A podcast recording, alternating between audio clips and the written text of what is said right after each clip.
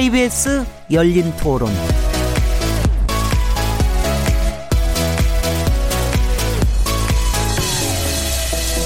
안녕하세요. 묻는다, 듣는다, 통한다. KBS 열린 토론 진행자 시민 김진혜입니다.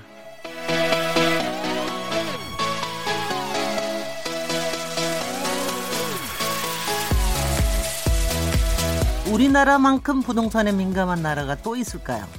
도시개발 사업이 본격화된 1960년대 이후 부동산 가격이 꾸준히 오르면서 우리 사회에서 부동산이 가는 의미는 정말 큽니다.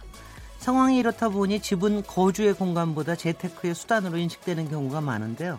대다수의 서민들이 내 집 마련을 목표로 하고 있고 또 가계 자산에서 부동산이 차지하는 비중이 월등히 높다 보니 부동산 세제 개편 역시 전 국민이 관심을 갖는 민감한 이슈가 되고 있습니다. 이런 가운데 대통령 직속 재정개혁특별위원회가 오늘 보유세 인상안을 최종 확정 발표했는데요. 오늘은 보유세 개편 논란, 쟁점과 과제는 이라는 주제로 토론해 보겠습니다. 7월 3일 KBS 열린 토론 지금 시작합니다.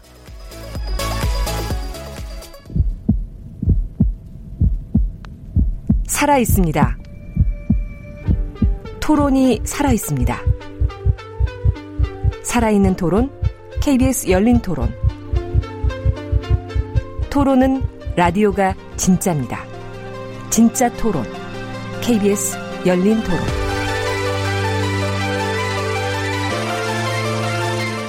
아, 예, 청취자 여러분께서 토론에 참여하실 수 있는 방법 안내해 드리겠습니다.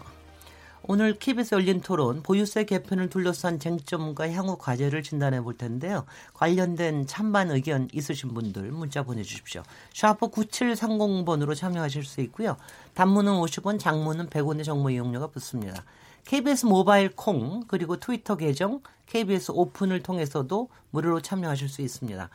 KBS 열린 토론은 팟캐스트로도 들으실 수 있고 매일 0시 5분에 재방송됩니다. 청취자 여러분 들의 날카로운 시선과 의견 기다립니다. 어, 오늘 같이 이 보유세 인상을 둘러싼 논란을 같이 짚어볼 네 분의 어, 토, 토론자를 어, 손에 소개해드리도록 하겠습니다. 우리 목요일날 고정 패널이시기도 하고요. 어, 관련된 부동산에 관련된 변호, 변호사로 많은 역할을 해오신 분입니다. 참여연대 경제금융센터 실행위원이시고 지금 현재 민변의 부회장님이신 김남근 변호사님 나오셨습니다. 네, 안녕하십니까? 네, 심 그리고 두 번째는 심교원 건국대학교 부동산학과 교수님 자리하셨습니다. 네, 안녕하십니까? 네, 저는 지면에서는 굉장히 많이 봤습니다. 부동산에 관련된 모든 기사가 있으면 항상 거기에 코멘트를 다시는 거로 제가 많이 봤는데 뵙는 거 오늘 처음입니다. 반갑습니다. 네. 어, 금융연구원장을 역임하신 윤창현 서울시립대 경영학과 교수님 모셨습니다. 네, 안녕하십니까. 네, 목소리가 아주 듬직하시네요. 아유, 감사합니다. 예. 네, 그리고 조영철 고려대 경제학과 초빙 교수님 나오셨습니다. 예, 반갑습니다. 네, 반갑습니다. 조영철 교수님 토론 실력이 굉장히 높다고 어. 여기 자자하더라고요. 기대하겠습니다. 네분 패널들은 너무 잘 아시죠? 아까 앞에서 보니까는 뭐 계속 뭐 얘기하시고 벌써 그 짧은 동안에도 요번에 오늘 발표한 안에 대해서 또저 코멘트 하시고 토론하시고 그러시더라고요. 오늘 드디어 발표를 했습니다. 사실 지난 한 일주일, 한 열흘 정도 굉장히 심지상에서 여러 가지 의견들이 나왔었는데요. 오늘 발표한 안에 대해서 대통령 직속 사실 정책기획위원회 속해 있는 하나의 소위죠. 재정개혁특별위원회가 오늘 오후에 보유세 개편안을 최종 확정 발표했는데요. 어떤 안이 담겨 있는지 조용철 교수님께서 좀 설명을 해주시겠습니까? 예. 네.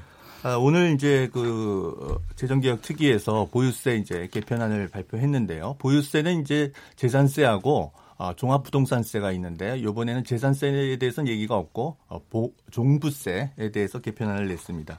종부세가 이제 참여정부 때이 이 제도가 이제 도입됐는데 이명박 정부 들어와서 이 종부세를 대폭 그 완화시키는 그런 이제 조치를 취했죠. 근데 그 이후에 아, 부동산 가격도 급등하고 부동산 이 투기에 의해서 이제 자산 불평등 문제가 심화되고 그러니까 보유세를 좀 강화해야 되지 않느냐 이런 여론들이 있었습니다. 그래서 어, 그런 것들을 이제 감안해서 이번에 조, 어, 종부세 개편이 이제 나왔는데요. 전체적으로 그렇게 그센 안은 아닙니다. 아, 지금 공정 시장 시장 가액 비율을 매년 한 5% 포인트씩 그 인상시키겠다. 그리고 음. 이제 세율도 이제 좀 올리겠다는 건데요. 어, 주택 분세율을 한 0.05%에서 0.5% 포인트 정도 이렇게 올리겠다. 구간별로 좀 차이가 있습니다. 그 다음에 종합 합산 토지세 그 세율도 0.25%에서 한 1% 포인트까지 어, 올리는 거고요. 별도 합산 토지 비율은 일률적으로 한 0.2% 포인트 이렇게 올리겠다는 겁니다. 그래서 네. 전체적으로 봤을 때 어, 기재부가 이제 이 안에 의해서 어, 종부세가 한 1.1조 원 정도 1조 한 천억 정도 어, 증가될 것 같다라고 이제 예상을 하고 있고요. 대상 인원도 뭐 한 34만 명에서 뭐 큰 변화가 없는 그런 상태입니다. 그래서 참여 정부 때에서 이제 이명박 정부에서 뭐 종부세가 크게 완화됐는데 아마 참여 정부하고 이명박 정부 때 완화됐던 한군 중간 정도로 네. 돌아가는 네. 네. 그런 정도의 개편안이다 이렇게 네. 보시면 될 것 같습니다. 그냥 이렇게 얘기하면 그냥 일반인들은 하나도 몰라서요. 네. 제가 아까 그렇게 여쭤봤습니다. 요번에 이제 대개 예상되는 세금 증가액이 네. 1조 1천억 정도 되는데 제가 그렇게 여쭤봤어요. 아니 저 박근혜 정부 때 네. 저 담배세 올려가지고 1년에 한 4, 5조 네. 정도 고도 고등 거로 알고 있는데 그때는 그냥 아주 간단하게 올렸는데 이번엔 정말 이렇게 끝없는 노력을 하면서 1조 1천억 건너라고 이렇게 여러 가지 이것도 지금 요번에 지금 특별위원회가 밝힌 것 뿐입니다. 그렇죠? 그렇죠. 예. 앞으로의 과정이 국회를 또 통, 과 해야죠 예. 정부에서 발의를 예. 하고 그리고 국회를 통과해야 되는 겁니다. 지금 요 과정에 있다는 거 얘기 생각하시고요. 그 조금만 더 여, 여쭤보면은 어 보유세 저기에서 공정시장 가액 비율을 인상하는 거하고 종합 종합 부동산 세율을 인상하는 거하고 이 두 가지를 일반인은 또 무슨 얘기인지 잘 네. 모릅니다. 그래서 신규원 교수님께서 조금 알기 쉽게 설명해 주십시오. 예, 일반적으로 종부세를 평가할 때 세율을 결정할 때는 이제 국토부가 네. 수십만 필지를 조사를 해서 공시가격을 결정합니다. 그 공시가격이 이제 실거래를 반영하느냐 이런 것들 논란도 많긴 한데 그래서 이제 개별 공시 가격을 발표를 하고 그 공시 가격을 그대로 하다기보다는 일정 비율을 곱해서 곱하고 나서 이제 그 세율을 아, 그 금액을 기준으로 삼습니다. 네. 그 이제 공정 시장 가격 비율이라고 합니다. 우리나라에서 이제 80% 정도로 잡혀 있습니다.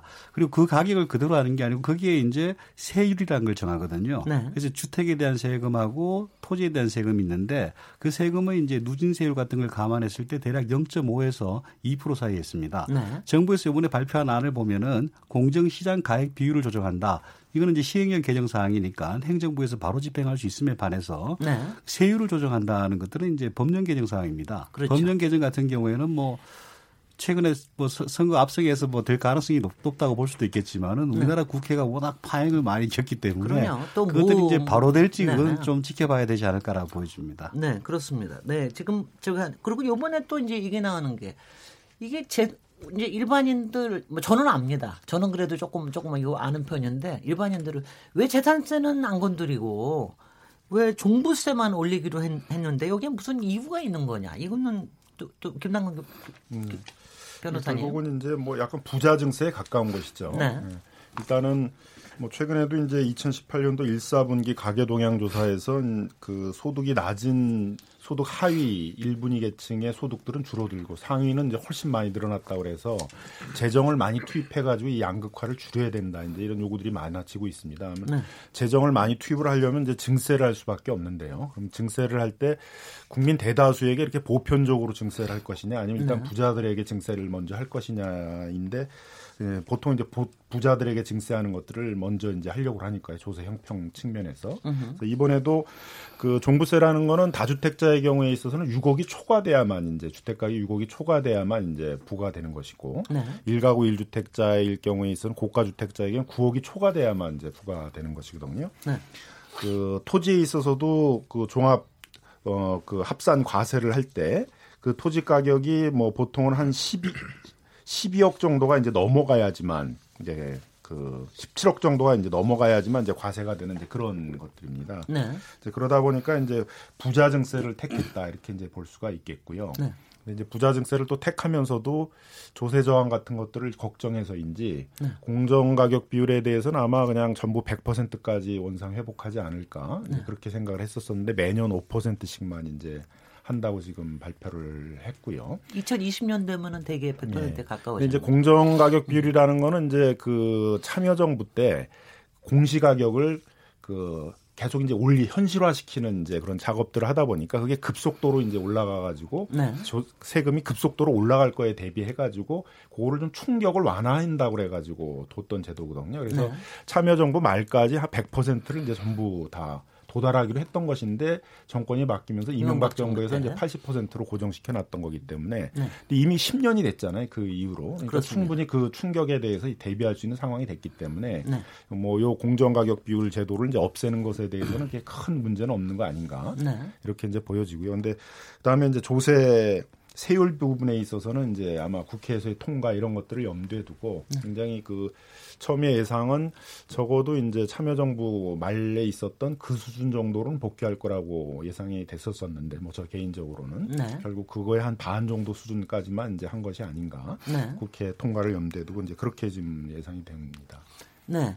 그러니까는 15년 전에 저기 참여정부 때 그때 이제 종합부동산세를 만들 때도 그때도 전반적으로 우리나라에는 보유세가 너무 낮다. 다른 나라들에 비해서, 특히 선진국들에 비해서. 그리고 거래세는 좀 높고 그래서 보유세를 올리려 그러면 그냥 재산세를 좀 건드려야 되는 게 아니냐 이런 얘기가 많이 나왔는데 그게 좀 부담스럽다 보니까 종합부동산세라는 걸 도입을 해가지고 일종의 부자증세를 이제 하게 된 거 아닙니까? 그러다가 이제 지금 여러 가지 우여곡절 거쳐서 요번에 지금 왔는데요. 일단 좀 저 보유세 증가가 필요하다. 보유세 증세가 필요하다. 이 부분에 대해서는 전반적으로 공감을 하시는지 윤창원 예. 교수님께부터 한번 여쭤보겠습니다. 뭐 저기 저 이 보유세도 계속해서 이제 올려왔거든요. 네. 사실 네. 이제 그 재산세 아까 말씀하셨는데 재산세는 이제 그 지방에서 걷어서 지방에서 이제 쓰는 거니까 어떻게 보면 이제 자기가 사는 곳에서 지출이 일어나죠. 근데 이 종부세, 종합부동산세는 국세입니다. 네. 국가에서 이제 걷어가는 거죠.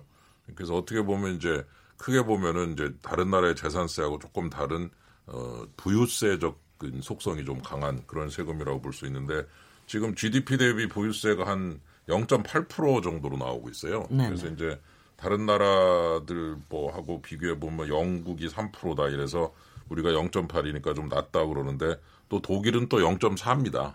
0.4%. 네덜란드가 0.9라서 비슷하고. 그래서 이 통계가 잡힌 한 30개국 가운데서 한 13위 정도니까 네. 이제 보유세가 그렇게 이제 낮은 편은 아니다라고 볼 수가 있는 거죠. 네. 그래서 결국 이제 이런 그 조세라고 하는 것을 볼 때 아까 사회자께서 말씀해 주신 대로 보유세만 보지 말고 거래세도 봐야 되는 거 아니냐. 음. 예, 거래세 같은 경우 양도세는 우리나라가 2015년 전체세에서 3%인데 세계 2등입니다. 미국 네. 1등이고. 예, 그래서 그런 의미에서 보면은 또 거래세는 굉장히 높아요. 예, 그래서 저는 이제 이런 그 문제를 다룰 때는 보유세만 가지고 보기보다는 보유세와 거래세 그리고 네. 다른 세금과의 어떤 조화와 형평이라는 관점에서 이 문제를 다루면 좋겠다. 그래서 조금 더 이번 그 개혁 특위에서 이런 것까지 좀 다좀 좀 건드려줬으면 좋을 뻔했는데 일단은 보유세 정도하고 금융소득 종합과세 정도로 네, 네. 이제 그쳤는데 네. 앞으로도 좀 이 부분에 대해서 계속해서 좀 더 많은 좀 개혁을 해나가야 되지 않나 그런 생각이 듭니다. 네, 네. 잠깐만 하나 좀 김남근 교수, 김남근 변호사님 그, 죄송합니다. 양도소득세는 이제 소득세의 일종이거든요. 네. 근로소득세 이런 거와 마찬가지로 소득세의 일종이어서 이제 이걸 거래세라고 하지는 않습니다. 일단 네. 세법에서도 그렇게 돼 있지 않고요. 보통 부동산 거래세 하게 되면 취득세, 등록세를 얘기하는 거기 때문에 네. 양도소득세를 거래세라고 이렇게 하는 거는 좀 맞지는 않는다. 네. 세법상으로는 적어도 이렇게 이제 보여지고. 약간 양도를 함에 따라 소득이 발생했으므로 그렇죠. 그에 따라 뭐 싸게 사서. 비싸게 네. 팔았으니까 소득이 발생을 했으니까 그거는 뭐 근로소득도 마찬가지고 임대소득도 마찬가지고 소득이 있는 곳에 하는 거니까 그건 당연히 소득세이고요. 근데 거래세는 우리가 취득세나 등록세가 이제 높은 것은 사실이고요. 네. 그러니까 취득세, 등록세는 이제 보유세가 올라가는 거에 따라서 앞으로는 점차 낮춰야 되는 네, 네. 부동산 조세 대원칙은 이제 보유세를 강화하고 거래세는 이제 낮춘다라는 네. 측면에서 이제 다 맞는 얘기고요. 근데 보유세가 우리가 그렇게 낮지 않다라는 거는 이제 여기에서 이제 약간 이제 시비가 있는 것 같은데 네. 예를 들면은 아까는 이제 GDP 대비도 얘기를 하셨는데 총 세수에서 차지하는 비중을 보게 되게 되면 그 미국 같은 게 한 10% 정도 돼요. 보유세가 차지하는 비중. 그러니까 굉장히 네. 많은 거죠. 근데 네. 우리가 한 전체 세수에서 차지하는 비중이 한 3.2%밖에 안 되거든요. 뭐 네. 캐나다도 한 9.7%, 영국도 9.6%, 일본도 한 6.4% 되게 되면 우리보다 보통 한 두세 배 정도는 이제 보유세들을 많이 걷는 것이어서 네. 또 다른 나라 같은 경우에 있어서는 별로 복지 같은 것들을 지방 정부가 하고 지방 정부가 재정 이제 자립도가 높은데 그게 주로 이 보유세와 같은 것들을 통해서 충당을 하고 있기 때문에 그런 거에 비해서 우리가 굉장히 좀 낮은 수준이다. 네. 그래서 보유세를 이제 점진적으로 이렇게 높여 나가는 음. 빨리 높일 것이냐 점진적으로 높일 것이냐는 이제 또 정치적으로나 뭐 방법적으로 선택할 문제이지만 그 방향 자체는 이제 계속 높여야 되는 건 맞는 것이 아닌가 이렇게 생각합니다. 네. 제가 국제... 하나, 만 네. 좀 네, 네, 네. 죄송합니다. 예.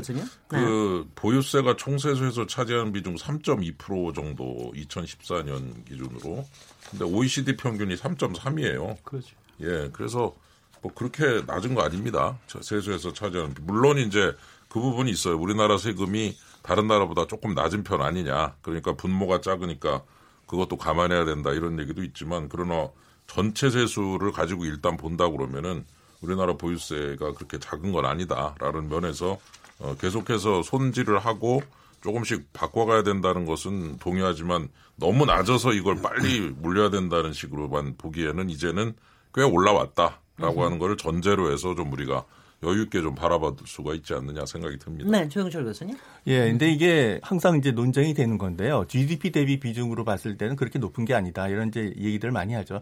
사실은 이게 법인세 얘기할 때도 마찬가지 얘기가 나옵니다. 그러니까 GDP 대비 우리나라 법인세 비율을 보면 뭐 크게 높지 않다 이렇게 얘기하죠. 근데 여기서 중요한 것은 뭐냐면 GDP 대비 법인세가 중요한 게 아니라 GDP 대비 기업 소득 예, 비율이 우리나라가 대단히 높은 나라입니다. 따라서 당연히 GDP 대비 기업 소득 비율이 높으니까 GDP 대비 법인세 비율도 높을 수밖에 없는 거죠. 여기에 지금 보유세 문제에 있어서도 우리나라가 GDP 대비 부동산 가액 총액 비율이 다른 나라에 비해서 월등히 높은 나라거든요. 그러니까 당연히 어, GDP 대비 그 보유세 비율이 높게 나오는 거죠. 근데 그게 중요한 것이 아니라 네.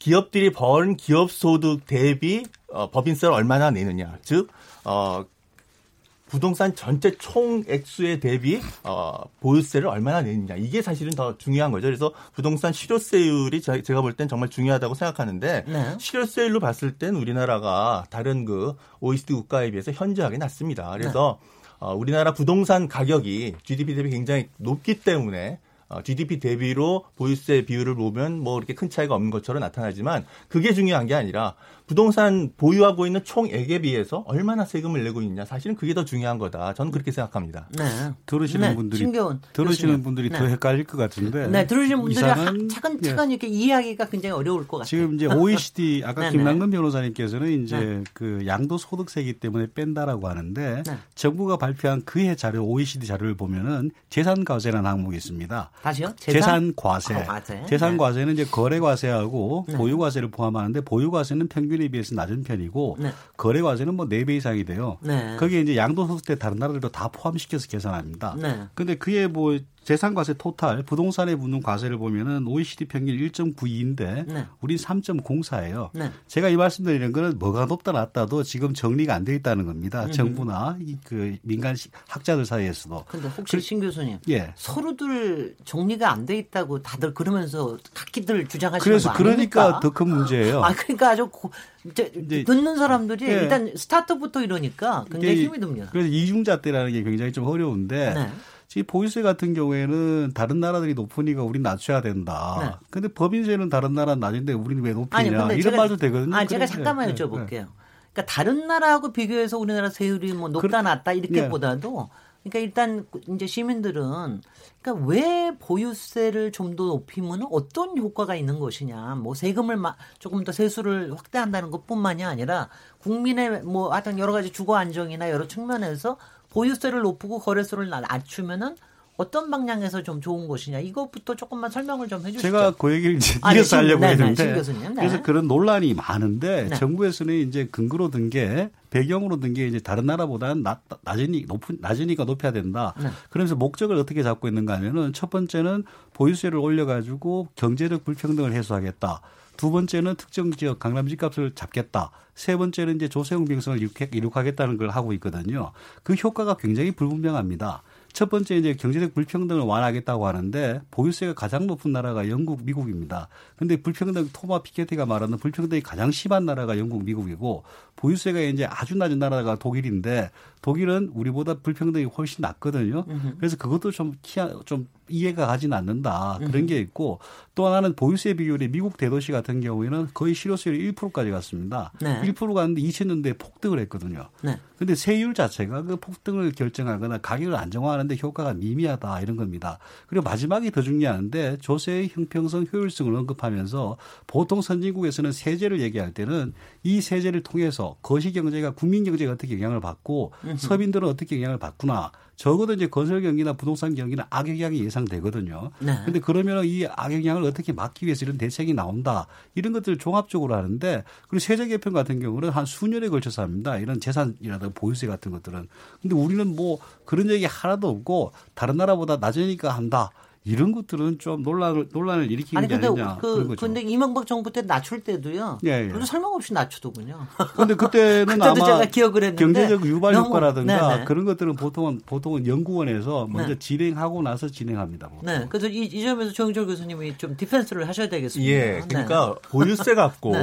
한 나라의 전체적인 불평등 문제를 해결할 수는 없죠. 당연히 그렇죠. 한 그러니까 미국이나 이 이런 데가 불평등이 심각한 이유는 그렇죠. 사회복지가 제대로 유럽에 비해서 잘 안 돼 있고 그다음에 전체적인 조세의 누진성 문제라든가 그다음에 뭐 최저임금, 노동조합 뭐 이런 복합적인 것에 의해서 불평등이 어떤 나라는 높고 낮은 거지 어떻게 보유세 같은 지금 우리나라 보유세가 한 1.5조밖에 안 돼, 아, 저 재산세 포함하면 한 10, 16조, 7조밖에 안 되는데 이거 갖고 어떻게 불평등 문제가 해결되겠습니까? 그렇죠. 그거는 처음부터 우리도 그런 주장을 한 적은 없는 거고요. 문건에 그렇게 나오는 아니죠, 아니죠. 그러니까 그 여기에서 얘기하는 그 불평등이라고 하는 것은 부동산의 불평등 문제. 지금 부동산 투기에 의해서 소수의 사람들이 부동산을 너무 많이 보유하고 있고 그리고 다주택자에 의해서 그런 투기에 의해서 부동산 가격이 올라가면 또 전월세 가격이 올라가고 그러면 결국 무주택자의 소득이 다주택자로 이전되는 그러므로 인해서 소득 불평등을 악화시키는 그런 요인이 있는 거죠. 그러니까 이런 것들을 그냥 방치할 수는 없으니까 보유세를 좀 강화해서 다주택자 같은 경우에 부동산 투기에 의한 그런 불로소득을 다소 좀 환수하고 부동산 가격 앙등을 조금 둔화시킴으로 인해서 무주택자의 그 어, 소득 이전을 좀 완화시키는 그런 효과는 있는 거죠. 그러니까 네. 이런 효과를 얘기를 하는 거지 한국 사회 모든 불평등 문제가 이거로 해결된다는 그런 주장을 하는 사람은 그런 사실은 주장은 없습니다. 아니고 네. 공청회 문건에 보면은 그 세 가지를 목표로 들고 있어서 그렇게 얘기합니다. 거기서 불평등이라는 것은 부동산 불평등을 말하는 경제적 불평등이라고 명시되어 있습니다. 다시 확인해 보십시오. 아니 근데 그 아니 근데 그, 그 경제적 불평등은 경제적 불평등 아닙니까? 부동산 그렇죠. 때문에 생기는 거니까 경제적 다른 부분에 대해서는 이제 뭐 신경을 안 쓰겠다는 거죠. 뭐. 다른 거에 신경을 안 쓰는 거. 네네. 김남건 교수님. 보통 이제 우리 네. 헌법재판소가 조세의 기능을 얘기할 때 이제 재정 충당적 기능과 정책 유도적 기능이 있다 얘기를 이제 합니다. 그래서 네네. 재정 충당적 기능은 이제 많이 걷어가지고 그걸 재정으로 써야 되는 거 아니겠습니까? 근데 네. 어디서 많이 걷어야 되느냐에 있어서는 일단 우리가 자산 불평등이 일단 심하거든요. 네. 2016년도에 이제 김나경 교수님이라는 분이 이제 처음으로 한번 우리 자산 불평등을 조사를 했었었는데 네. 어, 상위 이제 1%가 우리 전체 자산에서 차지하는 25%를 차지하고 있고요. 상위 그렇습니다. 5%가 네. 50%를 차지하고 있으니까 자산 불평등이 심하고도 부동산에 대한 가격이 많이 올라 있고 하니까 당연히 거기서 세금을 많이 걷는 것들은 그 조세 정책이라는 측면에서 본다면 뭐 당연한 것으로 보여지고요. 그래서 네. 조세 충당적 기능에 의해서도 이제 이런 그 고가 주택이나 아니면 음. 이제 다주택자들에게 그 재산세를 그 추가해서 종합부동산세 같은 것들은 이제 거둘 필요가 있다고 보여지고요. 또 하나는 이제 정책 유도적 기능에서는 이제 이게 좀 논란이 있는 것 같아요. 네네. 당연히 이제 다주택자들이 어떤 재테크적 목적에서의 많은 주택을 보유하는 거에 억제 효과가 생기죠. 그래서 장기적으로는 이제 주택 가격 안정에 투기를 억제하니까 자기, 장기적으로는 주택 가격 안정에 이제 도움을 주게 되는데 자꾸 문제가 되는 건 단기적으로 집, 강남 집값이 오르면 단기적으로 이 보유세를 올리면 강남 집값을 잡느냐 그건 아니라는 거죠. 이미 참여정부 때도 많이 어, 보여진 거고 단기적으로 집값을 잡는 데 있어서는 오히려 금융 같은 거 뭐 DSR을 강화한다든가 금리가 인상된다 그러면 단기적으로 이제 집값을 잡는 효과는 생기지만 네. 세금을 올려 가지고 단기적인 집값을 잡는다 이런 정책을 쓰는 나라는 거의 없고 그런 네네. 효과는 없다. 네.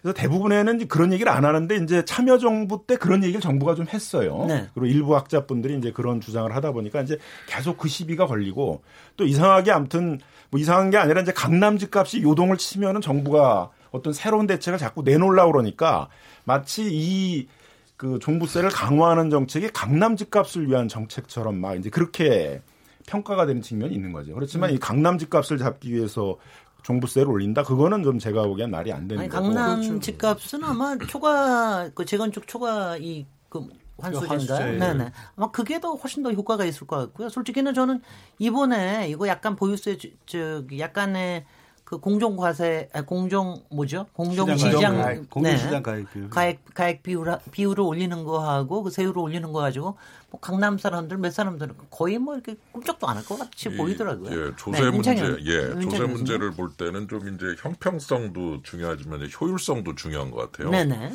제가 이제 금융 쪽을 연구를 하다 보면 이제 가장 느끼는 게 이 부동산하고 가계부채 문제가 아주 밀접합니다.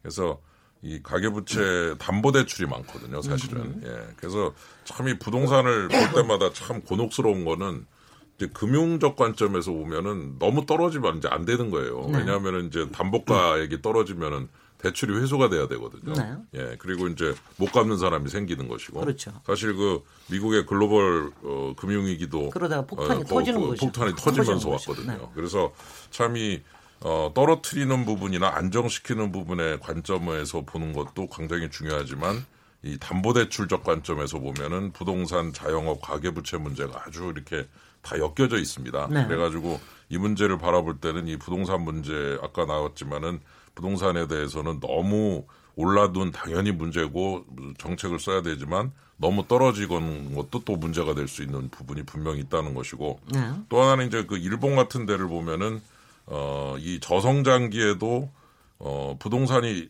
시장이 삼극화가 되더라고요.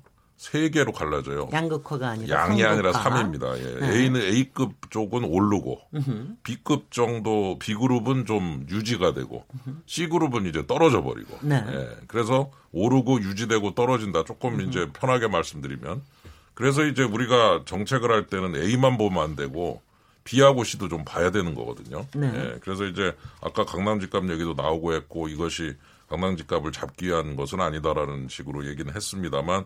그러나 이제 어쨌건 보유세가 늘어나면 부동산 시장에 영향을 줄 수밖에 없는 건데 네. 저는 이제 항상 이 C그룹 같은 경우에는 으흠. 혹시 그 상당히 큰 영향을 A가 안 좋아지면 네. A가 안정되거나 떨어지면은 B나 C는 굉장히 타격을 받을 수도 있다. 네. 그럼 거기에 관련된 이제 담보 대출이 음흠. 문제가 될 수 있는 거죠. 그래서, 그래서 이 A, B, C를 다 봐야 된다. 예, 이런 그래, 그래, 그런 걱정 때문에 예.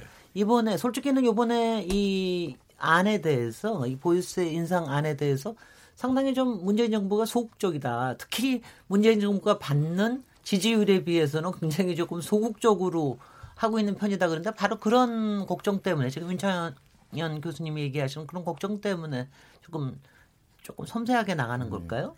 네, 일단 저는 네, 이제 거꾸로도 한번 생각하셔야 된다고 네네. 생각이 드는데 그 네. 가계 부채가 더 늘지 않게 만들려면 자꾸 네. 빚을 얻어가지고 주택들을 많이 보유하려고 하, 지 않게 하려면 보유세가 어느 정도는 높아야만 높아야죠.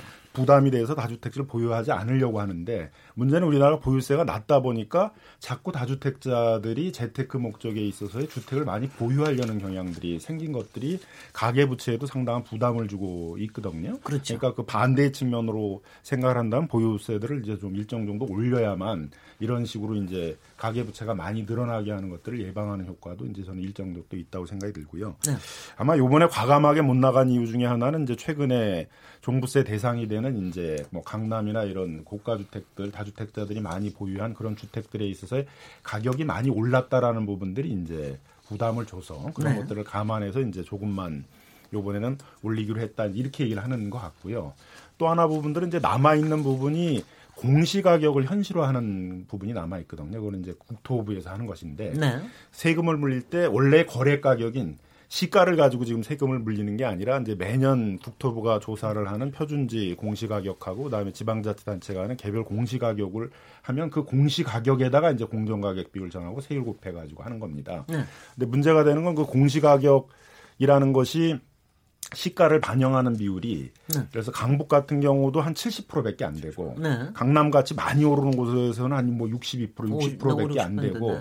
그러다 보니까 이 시가 반영률이 너무 떨어지는 거예요. 네, 네. 그래서 이제 정책적으로 이 공시 가격의 이제 현실화율을 높이는 정책들이 음흠. 필요로 되거든요. 네. 그럼 그거에서 또 올리는 올라가는 부분들도 있기 음흠. 때문에 음흠. 아마 이제 그 부분은 뭐 하반기나 앞으로 조율할 수 있는 가, 능성이 있단 말이죠. 그렇죠. 그러니까, 그러니까 그런 부분까지 전 고려를 했기 때문에 여기서 는 좀 뭐 조금 낮게 하고 공시 가격 이런 비율까지 이제 합하게 되게 되면 이제 뭐 상당 부분들을 얻는 그 보유세를 강화하는 그런 형태로 가려고 했던 것도 아닌가 이렇게도 생각이 네. 듭니다. 네. 그런데 하여튼 제가 좀 질문을 드려보면 네. 다시 그러니까 그래도 여하튼 보유세를 어느 만큼 인상을 하는 게 필요하다. 어느 만큼 우리의 여건에 맞춰서 좀 하는 게 필요하다. 이런 정도까지는 좀 서로 서로 합의를 할 수 있는 겁니까? 어떤 겁니까?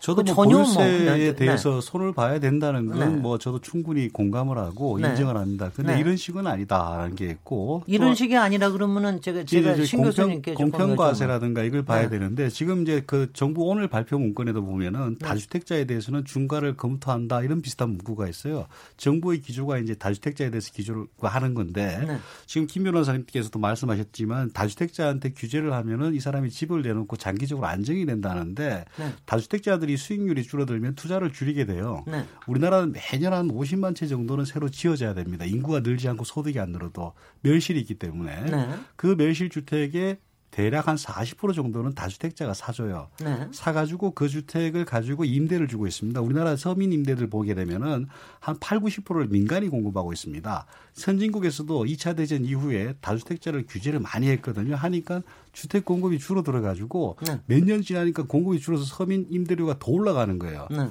그래서 더 피해를 봤는데 지금 그러는 거에 초입이 아니냐. 그리고 이런 정책을 총괄하는 시민사, 아, 시민사회 수석 김수현 씨가 쓴 책에도 보면은 그 규절이 아주 명확하게 돼 있습니다. 다주택자를 어떻게든지 껴안고 가면서 그 사람이 민간 임대주택의 공급자로서의 역할을 하도록 해야 된다는 게 굉장히 명확하게 돼 있거든요. 아니 그런데요. 근데, 예. 지금 이제 제가 하여튼 죄송합니다만 저도 이제 조금 이 분야에는 나름대로는 예, 전문성이 예. 좀 있는 편이라서 그러니까, 그러니까 15년 전에 참여정부하고 지금하고 조금 다른 건 뭐냐면은 그때는 사실은 좀, 좀 하늘에 떨어지는 것 같았어요, 좀. 근데 이번엔 보면은 그때 뭐 여러 가지, 어, 뭐 시장에서의 실패라든가 아니면 민심에서의 실패 이런 것 때문인지 사실은 지금 경우에는 민간 임대주택을 어, 공적인 임대주택을 좀 활성화하겠다. 그래서 지금 임대 등록제도 한쪽에서 하고 그렇죠. 있으면서 그렇죠. 예, 예. 그리고 또 하나는 요번에도 그게 됐던데 소형주택 같은 경우는 또 이제 종부세에도 포함이 안 되더라고요. 그 소형주택이 네. 얼마나 작으냐 하면 그것은 저는 소형주택 그래서 한 다섯 평짜리인가 하고 보니까 무려 60제곱미터니까 네. 18평 이하는 또 그렇죠. 종부세 대상도 안 되더라고요. 네. 그래서 요새 왜 부자들이 요새는 왜 조그만 집 하나 사가지고 알짜 조그만 집 하나 사가지고 세금도 안 내고 이러는 것도 하고 그러지 않습니까? 그래서 그러니까 이런 여러 가지를 그러니까 지금 주택 시장이 예전하고 굉장히 많이 다르고 그래서 그런 것들을 좀 같이 보완하면서 지금 나가고 있는 그러니까 거 그 아닐까요? 신 교수님이 말씀하시는 네네, 그 다주택자들이 네네. 임대 사업하기 위해서 하는 것까지 못하게 하면 안 되는 거 아니냐는데 그렇죠, 그걸 위해서 종합부동산세에서는 임대 사업자 등록한 것에 대해서는 종부세 계산을 할 때 포함을 네. 안 시키고 있거든요. 네. 그러니까 다주택자들이 지금도 임대 사업을 하기 위해서 그렇습니다. 다주택을 네. 보유한다 그러면 임대 사업자 등록을 하고 네. 그런 뭐 8년 이런 어떤 공적 규제들을 받고 하게 되게 되면 종부세 다주택 계산에서 들어가지 않게 되는 거죠. 네. 그러니까 기존에 공급하는 다주택자들에 대해서는 규제가 들어가는 거고 네. 등록할 경우에는 안 된다는 거잖아요. 네. 혜택을 네. 준다는 거. 네. 그래서 지금 보면은 이제 최근에 그 다주택자들이 임대사업 등록하는 율은 굉장히 많이 늘고 있습니다. 굉장히 많이 늘었습니다. 그런데 전체에 네. 비하면은 뭐 아주 뭐 미미한 수준이고요. 상당 전체 몇 퍼센트나 됩니까? 전체 한 10%, 10%, 뭐10% 미만 뭐그 그러니까 그거를 그러니까 외국에서 보면은요 임대 등록제가 다 의무화가 돼 있으면 그렇죠. 예. 의무화가 되면 그때도 빠져나가는 비율이 뭐 한 10에서 20%는 안 한다고 그러더라고요. 등록돼 있는 사람이 그 정도 네. 비율이고. 근데 우리는 우리도 의무제로 하기에는 그것도 제, 저는 솔직히는 그때도 의무제를 좀 굉장히 찬성을 제가 했습니다만. 이걸 마치면은 네. 왜 임대 등록을 안 하는가 하면은 수익률이 떨어지기 때문에 안 하는 세금 거고 때문에 지금 수익률이 떨어진다는 거는 네. 김 변호사님 말씀대로 그 혜택을 지금 주는 게 부족하기 때문에 네. 임대주택 공급은 필연적으로 줄어들게 될 것이다. 네. 그래서 서민들이 더 힘들어진다는 게 제 생각인데 네. 그런 것들에 대해서도 어느 정도 검토는 하고 해야 된다 이런 겁니다. 네, 검토 어떻게 보세요, 김남 변호사님? 우리나라가 네. 부동산 세금이 낮기 때문에 임대차 등록을 안 하는 거거든요. 아니, 그러니까- 다른 나라들은 보유세라든가 임대 소득세가 굉장히 높아요. 근데 네, 우리는 네. 이제 임대 소득세도 거의 안 걷어왔어요. 주택에 네, 대해서 네. 상가에 대해서는 많이 걷어왔지만 그러다 보니까 유인이 적은 거죠. 네. 부동산 세금이 많으면은 그거를 이제 면제받기 위해서 임대사업자 등록할 유인이 커지는데 우리는 네. 낮다 보니까 그런데 점점 이제 보유세도 강화되고 있고 임대소득세도 이제 뭐 요, 요번에는 조금 이제 현실화시키고 있습니다만 네. 임대소득세도 점점 점점 현실화가 되게 되면 결국 부동산 임대차 등록을 해서 공적 규제를 받으면서 세금 혜택을 받는 것들이 훨씬 유리하기 때문에 네. 그렇게 되면 임대차 등록들은 점점 많이 늘어날 것으로 보여집니다. 네. 근데 지금 이렇게 말씀하시는 거 들어보면, 그러니까 하여튼 세상을 보는 방법은 좀 다른 것 같아요. 그러니까 이거를 제가 여기서 뭐 저기 다 같은 시각을 다 가져야 된다 이런 얘기를 하는 것보다는 그러니까 요거 한 가지는 좀 있는 것 같습니다. 그러니까 우리나라 그 동안에 부동산이라는 게 주로 개발하고 분양하고 또 이게 또 오르고 나면 또 하고 또 딴 데 또 가고 뭐 이- 뭐 이런 식인데 그걸 좀 아니게 전 전체적으로 조금 안정되게 재고는 재고대로 가지면서 또 세금은 좀 어느 만큼 내면서 조금 안정되게 만드는 과정에 지금 우리 저희가 조금 있는 것 같습니다. 근데 예. 그 과정상에서 여러 가지 이제 좀 진통들이 좀 있는 거죠. 조영철 교수님. 예, 네. 그 지금 다, 자, 다 주택자가 이 네. 세부담 때문에 이제 공급을 뭐 줄일 가능성이 있다 이렇게 이제 우려를 표시하셨는데 제가 볼 때는 그건 거의 그럴 가능성이 없다. 적어도 이번 그 보유세 개편안을 갖고서는 그럴 가능성은 뭐 거의 없다. 그리고 이미 지금 시장에서 그런 반응들이 나타나고 있다고 생각을 합니다. 네. 지금 이 그 보유세 개편, 이 종부세 개편안에 의하면은 시가 20억 원, 공시지가 아닙니다. 네. 시가 20억 원 아파트 보유했을 때 다주택자가 한 24만 원 정도 그 종부세가 늘어납니다. 네. 이뭐 거의 뭐 그 제가 볼 때 아무런 반응이 없을 거라고 생각합니다. 삼 시가 한 30억 원 정도 다주택자 같은 경우에 있어서는 올해 한 462만 원 정도 종부세를 내는데 어, 이 개편안에 따르면 내년에 한 564만 원, 한 100만 원 정도 는다라는 거예요. 글쎄요. 아니 다주택자 30억 그, 그 시가 보유하고 있는 사람이 100만 원 때문에 뭐 아파트 값을 내, 뭐 공급을 줄이고 뭐 팔고 빠져나오고 그럴 가능성 거의 없다. 오히려 요번에 보유세 개편안이 너무 좀 약해서 어. 그 원래 의도했던 것을 달성하지 못할 가능성이 오히려 높은 거 그거를 더 걱정을 해야 되는 것이다라고 생각을 합니다. 요번에 사실은 재, 재정 어, 개혁 특위에서 어, 종부세만 그 이제 개선안을 제시한 것이 아니라 금융소득 종합과세 개편을 냈어요. 네. 금융소득에 대해서는 상당히 강력한 개선안을 냈습니다. 그러니까 이자 소득 조금만 배, 조금만 설명해 주시죠. 예, 그거는. 이자 소득 배, 배당 소득이 연 2천만 원 이상인 경우에만 다른 소득과가 합산해서 누진율을 적용해서 이제 고율의 세금을 매겼는데 지금 임대 소득에 대해서는 전혀 건드리지 않았어요. 네네. 그러니까 이 얘기는 뭐냐면 금융소득 을 한 사람들이 훨씬 더 이제 불리해지는 거죠. 네. 그러니까 당연히 우리나라 사람들의 부동산 투기에 대한 선호도를 지금 오히려 더 올라갈 가능성이 높은 겁니다. 그러니까 이런 거 이런 자산 간의 형평성을 고려하면은 사실은 부동산에 대한 세 부담을 좀 더 올릴 필요가 있다라고 저는 생각을 합니다. 네. 그런데 이 그에 비해서 지금 요번 개편안은 좀 너무 약한 것이 아니냐. 그래서 지금 우리의 그 최근 들어와서 부동산과 관련된 불평등의 심화, 그 사- 상위 1%, 상위 2%가 상위 10%가 보유하고 있는 부동산 그 집중률이 엄청나게 지금 올라가고 있는데 이런 것들을 감안했을 때 어, 부동산과 관련된 조세 형평성 문제 이런 것들을 어, 좀 완화하는 데 있어서는 훨씬 굉장히 미진한 것이다. 네. 그렇게 평가할 국민들이 훨씬 더 많을 거라고 생각합니다. 어, 세- 생각 외로 그런 평가들이 꽤 많더라고요. 왜 이렇게, 왜 이렇게 약하게 하느냐. 그 평가가 또 한쪽에서 굉장히 많기도 하더라고요. 부드럽게 간다는. 예 네. 그거는 느껴지고요. 다만 이제 아마 이 금융소득 종합과세 오늘 이제 그 전화를 좀 한번 한 적이 있는데 보니까 뭐 PB들이 아주 굉장히 지금 아주 난리가 나는 모양이에요. 그래요? 예 네. 그러니까 이제 네. 이렇게 거의 3, 지금 그렇겠네요. 숫자가 확 늘었고요. 네. 그리고 이제 지금 이 종부세 관련돼서 재미있는 통계 하나를 가져 나왔는데요. 어, 자산은 상위 40, 상위 40%인데 소득은 하위 40%인 분들이 한 6%가 넘습니다. 글쎄 말이죠. 예. 그래서 이제 이분들이 어, 6%가 되고요. 네. 그 다음에, 어, 종부세를 내는데 그러면 이제 좋은 좀 집값이 높다는 얘기죠. 근데 소득 하위 20% 가구도 있어요. 네. 0.1% 정도 작진하면. 근데 이분들이 평균 연령이 72세입니다. 바로 그 1가구 1택자인데 예, 맞습니다. 네, 노령자, 예, 노령자 소득이 예. 없는 분들. 예. 그러니까 네. 이제 지금 뭐 만, 저, 좀 너무 미, 미진하다 뭐 이런 얘기도 이제 할 수 있겠지만 이제 이번에 금융소득 종합과세 같은 경우에 이자 소득자들이시거든요. 네. 그럼 이제 그분들도 아마 굉장히 좀 충격이 좀 있을 겁니다. 네. 왜냐하면 다 합산을 해야 되니까. 예. 그럼 이제 금융소득 종합과세 나왔고 으흠. 또 종부세 좀 강화했고 그렇게 네. 되면 이제 어떤 얘기가 되냐면은 지금 내고 있는 분들한테 자꾸 더 걷는 거죠, 말하면. 네. 예. 음. 그러면 이제 안 지금 소득세 같은 경우는 반이 안 내거든요, 우리나라 네. 국민에. 그분들은 전혀 여기에 관계가 없어요. 네. 예. 여기 그래서 요, 이 부분에 대해서 조금 우리가 한번 네. 잘 한번 생각을 해볼 필요가 있지 않느냐라는 겁니다. 지금 열띤 토론이 계속되는데 지금 윤 교수님께서 제기하신 문제가 또 몇 번 또 얘기를 해야 되기 때문에 잠깐 좀 쉬었다가 가는 게 좋을 것 같습니다.